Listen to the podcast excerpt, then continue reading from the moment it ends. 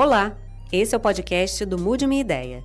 No episódio de hoje, em uma conversa com quem pensa bem diferente dele, Marcelo Madureira defende que a política de cotas atrapalha o Brasil. E você, concorda? Ouve aí e tire suas próprias conclusões. E eu acho que a política de cotas atrapalha o Brasil. Mude minha ideia.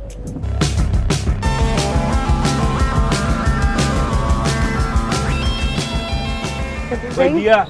Tudo certo? Tudo bem? Nossa, senta aqui. Oi, Thaís. Olá, tudo, bom? bem? Que bom que você veio. Você está atrasada. Que Pensei isso, que você não cheguei vinha. na hora. Pensei que você me dar um bolo. É. Maria das Neves. Marcelo Madureira, Prazer. alegria enorme poder conversar contigo. Igualmente. Oba, Thiago. Como é que tá? Boa tarde, Tudo bem, tudo brother? Prazer. Senta aí. Bia, eu acho que a política de cotas atrapalha o Brasil. O que, que você acha? Eu acho que essa afirmação ela contraria tudo o que já foi pesquisado sobre as cotas no último período, né? Você acha que ter um país diverso e mais igualitário pode prejudicar? Não, de maneira nenhuma. Então, eu é acho. exatamente isso que a política Então cotas tamo busca. junto. Então, então acabou o programa. A lei que instituiu as cotas raciais, ela previa que depois de 10 anos que essas cotas fossem implementadas, começassem a acontecer é, revisões no programa e análise do que o programa conquistou Sim. conseguiu. E tudo que tem saído até agora tem dito que as cotas beneficiam o ensino e o país. É um bom argumento, mas eu fico pensando o seguinte: você fala especificamente de, cotas raciais para os índios, é, para a opção sexual. Qual é a ideia? No caso da universidade hoje, as cotas elas prevêem cotas sociais e raciais. Marcelo, as cotas raciais, primeiro, são um direito constitucional. É uma reparação histórica do Estado brasileiro com a população negra. Foram 354 anos de escravidão. Você imagina isso? Muito tempo. E depois, com 150 anos apenas da abolição da escravatura, nós ainda não temos políticas públicas que garantam o que nós chamamos no direito de isonomia, igualdade de oportunidade para negros e brancos no nosso país. Conta pra mim, Tiago, o que é que você faz? Eu estudo Ciências Sociais na USP. Estuda Ciências Sociais na USP, caraca. Exatamente. É, eu acho que esse negócio de política de cotas atrapalha o Brasil. O que, que você acha? Eu discordo totalmente. Por quê? Por muitos motivos, né? Inclusive, eu entrei justamente no primeiro ano de cotas da USP, Certo. né? Então eu peguei um perfil de estudantes totalmente diferente do que era antes da minha entrada. E qual é o teu perfil em que você se enquadrou? No caso, eu não entrei por cotas raciais. Certo. Eu poderia ter usado, porque eu sou uma pessoa negra, mas eu entrei por cota de estudante de escola pública Mas peraí. e pelo SISU. Tudo bem, assim, por escola pública e pela mãe. O SISU, que O SISU. te- tecnicamente é uma cota, porque atualmente, desde 2015, a, Mas a o USP tá SISU é aceitando- uma prova, né? Sim, com certeza. Você, você teve que se classificar bem no SISU. Sim. Eu digo que é como se fosse uma cota, porque até 2015 a USP só aceitava a FUVEST para entrar lá. A partir de 2015 eles começaram a reservar um, um pouco das vagas para o SISU, que é o Enem, e foi através dele que eu entrei. E se você for parar para perceber, os estudantes que entram pelo SISU, a maioria deles são pobres e estudantes de escola pública, isso então que se eu, tornou meio isso que uma que eu cota. acho o ponto. É claro que uma, hoje em dia uma pessoa, é, infelizmente, que cursa o ensino público, ou seja, uma pessoa que é pobre, ela tem muito mais dificuldade Sim. de poder é, arrumar um lugar ao sol, né? Se Sim. estudar, se formar, do que uma pessoa rica. Sim. Eu acho que essa que é a grande problema no Brasil. Você essa respondeu, miséria. Marcelo, você respondeu. Raça define classe no Brasil. Mais de 54% da população brasileira é negra e, lamentavelmente, consequentemente por ser negra, ela é pobre. Então ela não tem acesso a essas Mas- mesmas mas- oportunidades. E não é só dentro, na universidade, não. Ah, você também é funcionária pública? Eu fui servidora durante esses últimos anos, trabalhei no Ministério Público do Trabalho a partir de um cargo comissionado, não concursada, e participei agora, estava no Ministério Público nesse último período que o Ministério Público começou a implementar o processo de cotas raciais para a carreira dos procuradores. Você, que é um- você acha que também para o serviço público deve se adotar a política de cotas? eu acho extremamente necessário. Nesse período que eu já sou formada em direito, já sou formada em direito faz quatro anos, eu lido muito com a justiça. E você encontra na justiça brasileira é, uma maioria branca, a grande maioria dos procuradores, juízes, são pessoas brancas, o que não corresponde com o nosso país, Tá que bom. tem 54% da população negra. Bia, mas você não acha que essa, essa visão é um pouco, digamos assim, é, preconceituosa? Se tem uma característica positiva do Brasil é essa mistura, né? O que, que define é o que, que define uma pessoa ser negra, ser branca, ser mulata? Será que isso, não, não, de certa forma, não, não nos divide? Quando a ciência já provou que não existe nenhuma diferença, mas nenhuma diferença né, no Homo sapiens sapiens, que é a nossa espécie, por, por conta da, digamos assim, da origem étnica, da cor da pele, ou do formato do nariz, ou do- dos olhos, sei lá. Marcela, a ciência de verdade já provou que não existe diferença entre nós é a partir da cor da pele ou de características fenótipas. Isso não existe. Mas objetivamente o racismo ele não é um, um problema biológico, ele é um problema social. O fato da ciência ter mostrado que não existe diferença entre nós não fez com que negros passassem a ser menos, abordado pela, menos abordados pela Mas polícia. você se considera negra? Eu me considero uma mulher negra. Eu, engraçado, eu acho que você é mais mulata. Eu acho que o termo mulata ele já foi superado por um debate sobre o que, que significa é, é, você me identificar como uma mulher mulata, o que, que isso significa, inclusive, o que significa a palavra mulata. Hoje o IBGE entende que negros são pretos e pardos. Eu, eu, eu sou um cara que acho muito importante dar valor à meritocracia, ao mérito da pessoa. Pois é, Marcelo, esse é um ponto fundamental. É isso que precisa entender. A gente pode tratar da meritocracia quando as pessoas partem do mesmo ponto. A grande questão é a seguinte: as pessoas não estão partindo do mesmo ponto. Então, por exemplo. Ah, eu concordo 200%. Exato. Então, assim, se o, o cara Na não largada tem, tem que ser igual. não tem o ba a- a educação fundamental, obviamente ele não vai chegar no ensino médio e obviamente ele não vai chegar nunca na universidade. Agora, a grande problemática, eu acho que é uma coisa que a gente tem que situar é que a gente não pode lidar com racismo só com a questão do sentimento. Ah, a gente tem que humanizar a negritude. Óbvio que tem, mas o racismo é um processo histórico. Então, assim, a escravidão gerou consequência. E é isso que faz com que os negros não estejam na universidade, não estejam no espaço. É muito mais do que ah, nós somos iguais. É, tá claro, a biologia já disse, a sociologia já disse, tá explícito, a ciência já provou, a gente não tá mais nessa discussão, a gente tem que discutir é por que é que os negros não estão nos espaços que deveriam estar. Nós somos um povo uno, um povo que é diverso.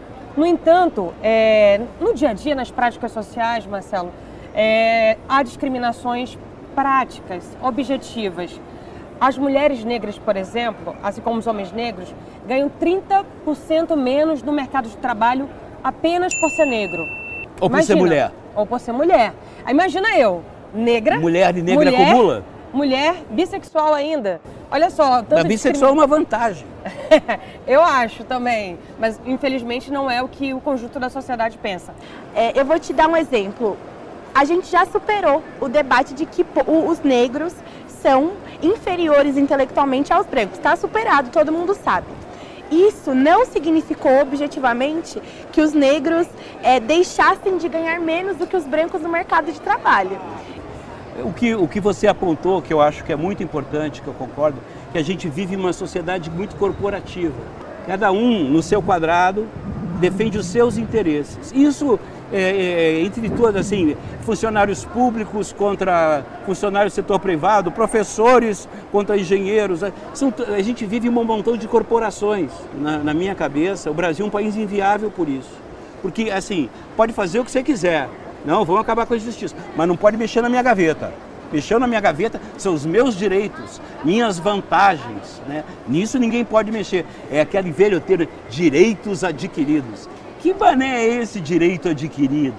Tiago, por ser dessa primeira geração de, de cotistas da USP, você se sente algum tipo de discriminação por parte dos colegas, dos professores, dos funcionários? Sim, sinto é. diariamente. Porque a universidade ainda não está preparada para gente. Tipo, como é- as cotas são muito recentes, não existe ainda uma cultura de inclusão na USP, nem para pessoas negras, nem para pessoas pobres. Você sente assim, é, é, que de al- alguma forma, então, é, você se sente meio alijado, Meio o quê? alijado, meio, meio colocado à parte dentro da turma, da, da- Assim, no meu curso não muito, porque o curso de Ciências Sociais é um curso onde as pessoas têm uma mente mais aberta, assim, né? Eles têm maior, melhor entendimento de como a sociedade funciona.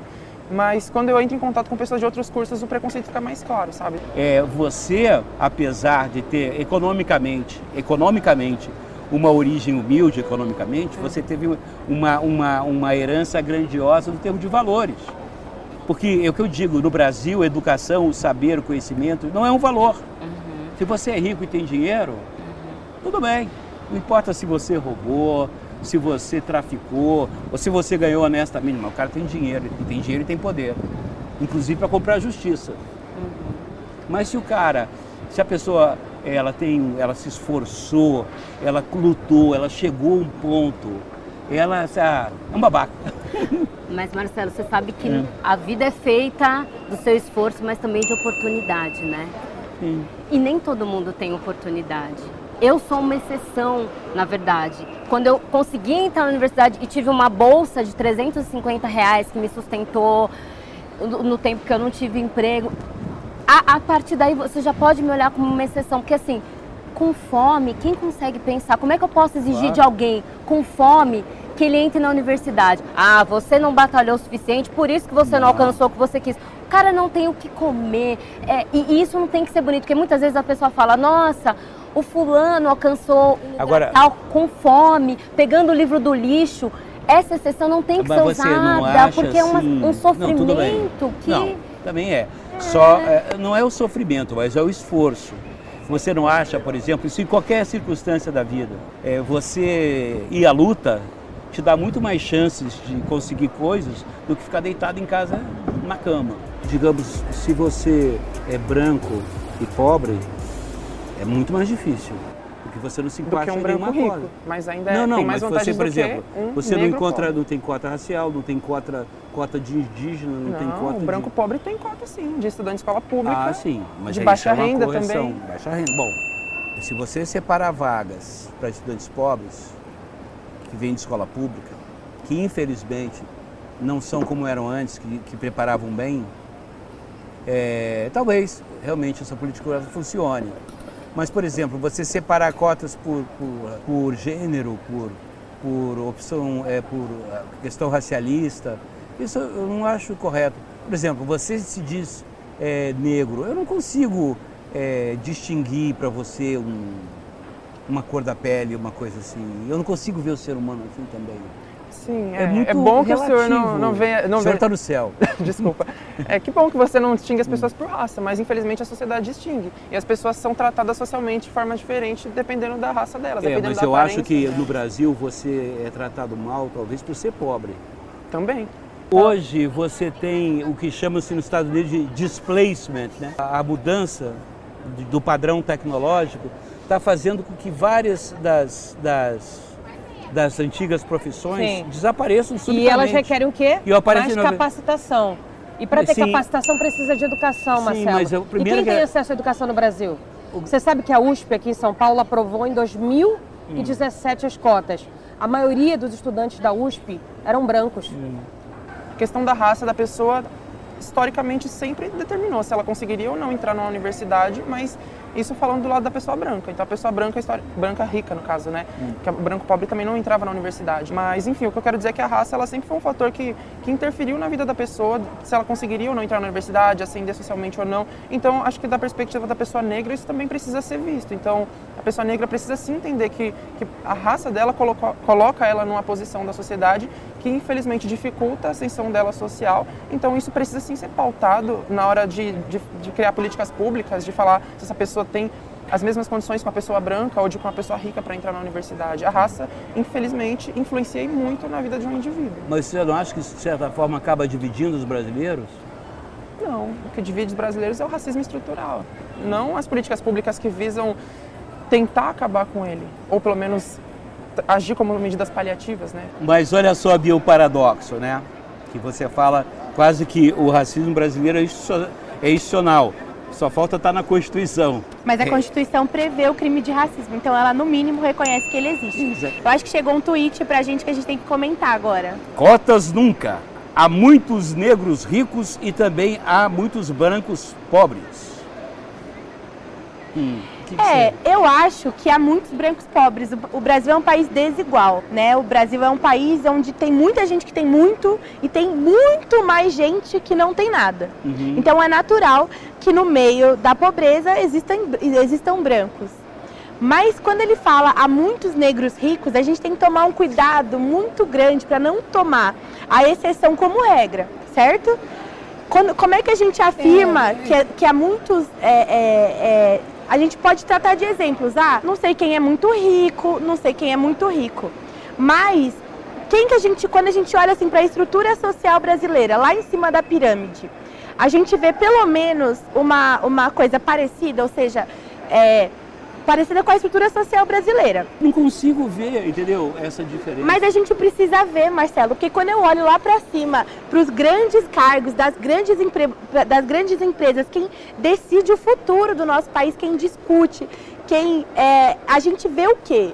A gente vê tantos negros quanto brancos? Não, a gente não vê isso. A gente vê uma massa branca com alguns De- deixa eu te exceto os contar. negros. Isso significa que, embora possa existir um ou dois é, negros ricos, eles não. Isso não significa que o Brasil passou a ser um país igualitário.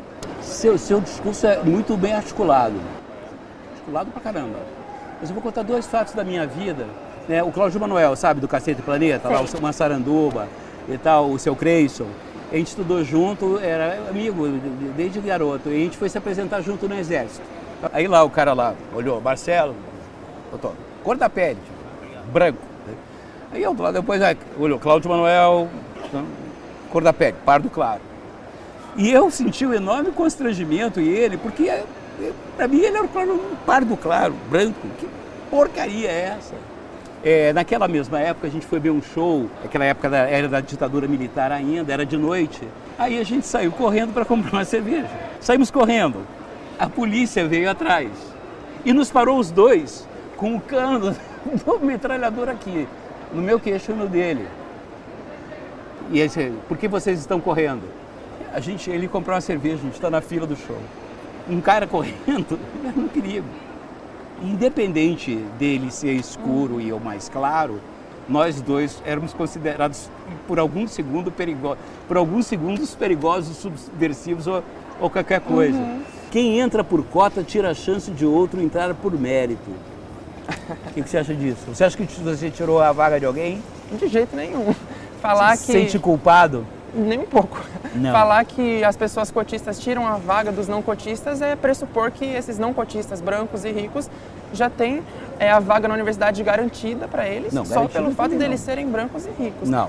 Você não, acha? eu digo no sentido. Ah, não. sim, sim, Assim, muitas pessoas dizem assim, né? Por exemplo, ah, o negro que é cotista tirou a vaga de um branco que entraria por mérito. Uhum. É como se a pessoa estivesse pressupondo que a vaga já era do branco, então é, foi tirada dele pelo cotista. O que, que falta na USP? Da... O que, que é que você se sentir mais acolhido ou ser é, pertencimento àquela comunidade acadêmica? Que, que, que- que, que você. São necessárias mudanças estruturais. Mas acho. tipo. Porque, assim, a discriminação lá dentro ela vem de dois sentidos, tanto nas relações entre as pessoas mesmo, quanto da própria forma como a instituição se molda. Então, por exemplo, desde dos estudantes te olharem torto e te discriminarem assim com comentários maldosos, etc., até o fato de que a universidade não tem uma política de permanência estudantil adequada.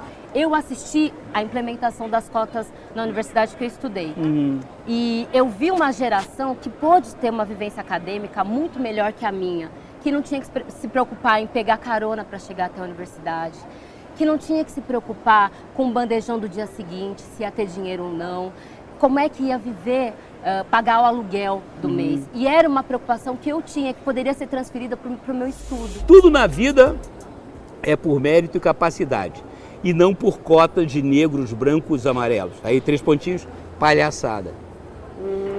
Essa palhaçada não precisava.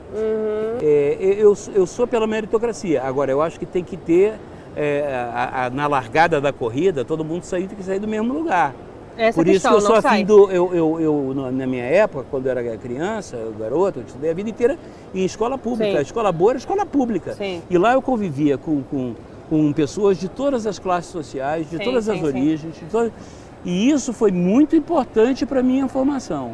Essa, Excelente. essa convivência com o diferente, com o diverso. Aham. Isso é fundamental. Por isso que eu digo assim, se a gente viver só em guetos, Uhum. eu não vou ter a possibilidade de conviver com aquilo Claro. que me é diferente. A com mim, você. hoje, como ser humano, como Marcelo Madureira, me interessa é, conversar com aquele que me é diferente. A luta Concordar. contra o racismo no Brasil, ela só vai ganhar força quando os brancos forem nossos aliados também. Hum. Assim como a luta contra o machismo só terá mais força quando os homens forem aliados das mulheres. Sim. E a luta contra a Que- que- LGBTfobia, que nos une? contra os Nós héteros somos- forem nossos aliados. nós somos nós estamos seres juntos, essa luta é humanos. nossa. Ela é minha e ela é a sua. sua liberdade, a sua liberdade, eh, a sua liberdade como mulher, como eh, opção sexual, Orientação. profissional, orientação sexual, Sim. o que for, eh, né? Isso tudo me diz respeito. Sim. Porque eu sou um democrata visceral, eu sou uma coisa assim. Eu respeito vendo e tô muito a- feliz com isso, A Marcelo, individualidade, não é um individualismo, Sim. é diferente, mas a individualidade inerente que você tem de buscar Claro, a, a sua felicidade plena através dos seus caminhos, do seu. Eu não tem nada Sim. a ver né, com a sua orientação, com eh, os seus sonhos, eu tenho que respeitar. Mais que respeitar, né, nós, eu tenho os meus sonhos, você tem os meus, nós temos. E buscar o que, que é Sim. comum, o que, que, que a gente quer construir. A mim, eh, me revolta viver num país que no século XXI, 60% da população não tem água e esgoto. Sim. Isso é sim. coisa do século XVII. É, é muito pouco. Eu estudava numa sala que tinha mais ou menos 40 alunos. Éramos todos os pretos da sala e praunistas ou bolsistas. Tinham pretos que pagavam, eram pagantes, tinham Mas dinheiro. era, só só tinha negros na sala. Não, a- nós éramos 10 no máximo, Ah, eu estou chutando alto. Para um, pra 30 outros alunos brancos que estavam se formando junto comigo naquela sala. Isso quer dizer o quê? Que existe uma desigualdade franca no Brasil, aberta, e a gente precisa criar mecanismos de combate à desigualdade. As cotas são um, é um dos mecanismos. Será que política de cotas é a forma melhor para você realmente homogeneizar, trazer meritocracia para. Assim, chances iguais. Acho que as pessoas têm que ter chances iguais. Olha, a grande problemática é que, na realidade, qualquer transformação requer que as pessoas abram mão de algumas coisas. A política de cotas não é uma política para sempre, mas é uma política que tem que reparar uma, uma desigualdade que é explícita. Então, se você tem 54% da população brasileira negra, você tem que ter 54% dessa população representada na- nas universidades, na TV, em todos os espaços. Se isso não é feito num movimento natural, isso tem que ser estimulado. E a política de cotas está aí para estimular que esse movimento aconteça num movimento mais acelerado. Porque afinal, eu não tenho 100 anos, você não tem 100 anos, os meus filhos não têm 100 anos para viver. E para a gente ter esse movimento igualitário, a gente precisa acelerar. Uma coisa que eu sempre digo quando alguém tenta usar minha história, minha experiência para defender a meritocracia é justamente que, mesmo que eu tenha, eu tenha crescido estudando em escola pública, em periferia e tudo mais, eu ainda tive certos privilégios. Coisas que não deveriam ser privilégios, mas que são privilégios. Tipo? Por exemplo, o fato de ter pessoas me incentivando a estudar. Isso que eu acho fundamental. Exatamente. Né? É, é encontrar é, no, no conhecimento, no estudo, na dedicação, um valor. Sim, Independente do que você venha conquistar com isso. exatamente. Você já tem um ganho pessoal intrínseco. Isso é verdade. Eu falo sempre para os meus filhos, viver é todo dia você ir dormir um pouco menos ignorante do que você acordou. Eu adorei conversar com você, porque é, talvez a gente não tenha chegado a nenhuma resposta, não sei, mas a gente chegou a novas perguntas. E, e eu, sinceramente, me senti privilegiado de poder conversar com você. Vou- é engraçado, né, Thaís? Porque é, eu sempre digo assim, a gente tem que escolher as perguntas certas, porque as Claro. respostas a gente nunca tem. É, eu, devo, eu devo confessar que você balançou minhas convicções aqui. Co- Continuo meditando sobre o assunto, porque quando eu estou errado, eu mudo de opinião. Tem coisas que você falou é, da política de cotas que realmente me- me- estão me, me fazendo pensar coisas aqui. O que, que você acha? Política de cotas, eu acho que só engrandece o que o Brasil tem de melhor. Porque quando a gente traz o diverso, quando a gente traz o diferente, quando a gente humaniza as pessoas, quando a gente traz a possibilidade, eu ganho, você ganha, o país ganha, as instituições ganham. E o que eu busco, eu acho que o que você busca é ter um, um lugar melhor, um lugar mais igual, um lugar que as pessoas aceitem o que é diferente. Ser diferente é maravilhoso. E eu sou uma mulher muito feliz por ter a oportunidade de vivenciar isso, lutar por isso, acreditar que a transformação vai acontecer, tem acontecido e que eu sou parte do processo. Então vamos juntar nossa brasilidade aqui. Eu que agradeço o papo. aqui, muito bom. Bro, Valeu, hein? gostei muito de conversar, cara. Gostei Sucesso também. você. Obrigado pra você Que também. você seja o grande cientista social Obrigado. que o Brasil precisa. Obrigado, Valeu. viu?